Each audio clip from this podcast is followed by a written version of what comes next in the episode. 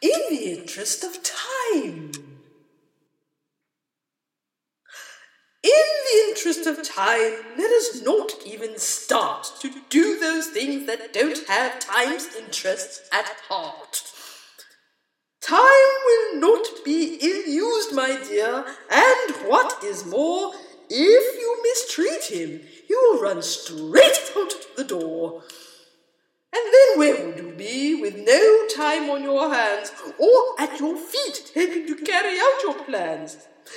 Imagine what would happen were time to run out. I dare say we would find ourselves right up a spout.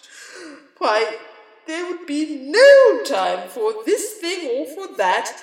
In no time at all, life would become stale and flat.